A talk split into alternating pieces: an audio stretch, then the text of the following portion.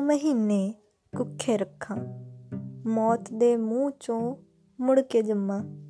ਰੱਤ ਝੁੰਗਾ ਕੇ ਪਾਲਾਂ ਪੋਸਾਂ ਤੇ ਵਲਦੀਅਤ ਦੇ ਖਾਨੇ ਵਿੱਚ ਉਹਦਾ ਨਾ ਕਿਹੜਾ ਮੇਰਾ ਕਰੇ ਨਿਆ? ਸੋਹਣਿਆ ਰੱਬਾ, ਡਾਢਿਆ ਰੱਬਾ, ਤੂੰ ਆਦਮ ਦਾ ਬੁੱਤ ਬਣਾਇਆ।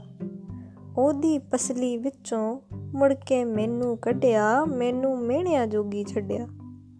ਪਸਲੀ ਵਿੱਚੋਂ ਨਿਕਲੀ ਐ ਕਿ ਪਸਲੀ ਵਾਂਗੀ ਟੇਢੀ ਐ ਮੇਰੇ ਲਈ ਕਿ ਤੇਰੇ ਕੋਲੋਂ ਮੁੱਠ ਮਿੱਟੀ ਵੀ ਨਹੀਂ ਪੁੱਜੀ। ਸੋਹਣਿਆ ਰੱਬਾ, ਡਾਢਿਆ ਰੱਬਾ, ਉਹਦਿਆ ਰੱਬਾ